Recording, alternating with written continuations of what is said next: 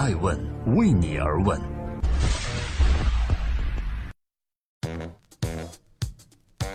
Hello， 各位好，这里是爱问每日人物，记录时代人物，探索创新创富。我是爱成，今天共同关注李嘉诚。印度下狠手，李嘉诚公司被追缴上千亿，这到底为什么呢？在8月28日这一天，最大的新闻莫过于中印双方在洞朗结束了连续多日的对峙。同样在这一天，也发生了一条跟印度有关的财经新闻，那就是李嘉诚的公司对外公开了来自印度有关方面的评税令和罚款令。简单说，就是李嘉诚的公司遭到印度狠罚款，总计金额高达3223亿印度卢比。这到底是怎么回事呢？正在播出爱问每日人物之李嘉诚因何受罚。我们都知道，李嘉诚旗下有多家公司，其中大部分公司名称之中有长江或者和记，这些公司被称作长和系。在昨天，李嘉诚的长江和记实业有限公司发布了自愿性公告，标题是印度税务局向和记电讯国际有限公司发出罚款令。这件事情的开始要从2007年说起。在那一年，沃达丰从和记电讯国际公司间接的全资附属公司 HTI 手中购入了 CPG 公司的全部已发行股本，而 CPG 公司旗下拥有很多公司，部分公司在印度从事电讯业务。在这件事情的多年之后，和记电讯国际于2017年2月13日接到印度税务局的评税令，要求李嘉诚就曾经的收购事项要支付资本收益税约790亿印度卢比，相当于96亿港元，以及资本合意税之总的利息约合1643亿印度卢比，折合港元呢是200亿。在8月9日，和记电讯国际又接到了一份印度的税务局的罚款令，有关资本收益税又被罚款约790亿印度卢比，折合96亿港元。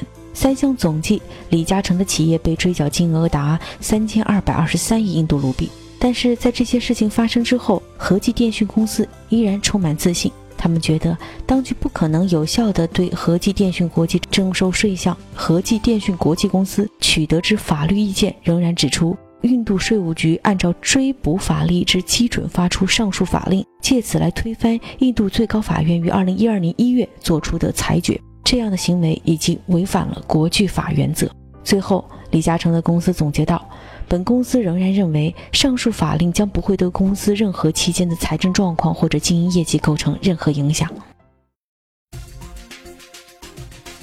这里是每天晚上9点半准时上线的爱问每日人物，今天我们来谈谈李嘉诚。李嘉诚堪称是华人企业家中不老的神话，他本人以及他的公司总会获得媒体的关注。目前李嘉诚先生已经90岁高龄，有关他何时退休的话题一直是这些年中人们关注的焦点。之前华尔街日报曾报道说，即将年满89岁的长江和记实业主席李嘉诚将在明年之前退休，转任长江和记实业的高级顾问，继任者是李嘉诚的长子李泽钜。长和公司的发言人也出面表示，李嘉诚以往多次提及退休计划，他对儿子李泽钜领导集团很有信心。目前李嘉诚身体非常好，若他已经决定确切的退休时间表，将会正式公布。其实在今年的5月11日，在出席长和及长实地产股东大会时，对于外界关心的其个人退休问题，李嘉诚坦言道，我的儿子李泽钜与我们这里所有的执行董事，在我退休后他们还会继续做下去。 Victor 也就是李泽钜会顶替我的位置，公司呢也日渐成熟，如果没有什么意外的话，我对公司的前途充满信心，所以大家请放心，我的退休与否都对大公司大集团没有大影响。李嘉诚在去年接受彭博社采访时也说，自己每天工作16到17个小时，以工作时间算，实际我已经活了100多岁了。他还表示，我在30岁前资产就足够一家人一世人都不需要再工作，但我停不下来啊。的确，作为一个年近90岁的老人，李嘉诚仍是一个闲不住的人。他旗下的维港投资是开发 AlphaGo DeepMind 的早期的投资者之一，而之后 DeepMind 又被谷歌收购。2014年，李嘉诚在好几倍回报之下出售了持有的股权。再比如今年5月份，李嘉诚基金会官方微博发出了一条信息，在照片中我们看到李嘉诚老先生在屏幕前非常认真地观看柯洁和 AlphaGo 的围棋比赛，并且他还与 DeepMind 的两位创始人 Demis 和 Mustafa 进行了会面，交流关于人工智能的专业问题。这条微博写道：“李先生上周五一早就准备好了纸笔墨，因为 DeepMind 的两位创始人 Demis 和 Mustafa 到香港为他上课，讲解人工智能研究方向和各种应用的阶段成果。李先生要求摘录笔记。Demis 对政府政策如何支持和平衡人工智能的发展有着自己的洞见，对用于国防和武器发展不无顾虑。”李先生听得很激动，数次站起来，害得两位创始人也连忙礼貌地陪站。李先生觉得能参与 DeepMind 的早期投资是非常可贵的缘分。由此可以看出，即使已经快90岁，李嘉诚还是会不断地吸取新知识，让自己紧紧跟住时代的潮流。李嘉诚曾经说：“年轻时我表面谦虚，其实我内心很骄傲。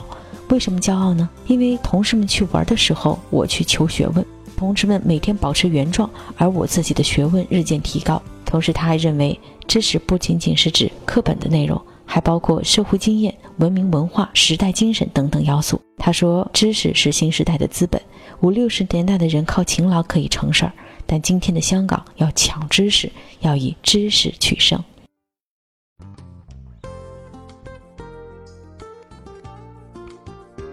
在今天爱问每日人物的最后，感谢各位的聆听和陪伴。我想说，李嘉诚虽然已经是一位耄耋老人，但至少当下他并不准备退休。很多人都在探讨李嘉诚创新创富的秘诀到底是什么，这里面我想有勤奋，有节俭、毅力、诚信，还有运气。当然有一点是不可忽视，就是他对于知识不断的渴求。12岁开始学徒，不到15岁就挑起一家人生活担子的李嘉诚非常清楚，只有自己努力工作，求取知识才是唯一出路。他说：“我有一点钱就去买书，记在脑子里面，才去换另外一本。对我今天来讲，每一个晚上，在我睡觉之前，我还是一定会看书。知识并不决定你一生财富的增加，但是你的机会更多了。只有创造机会，才是打开未来最好的途径。”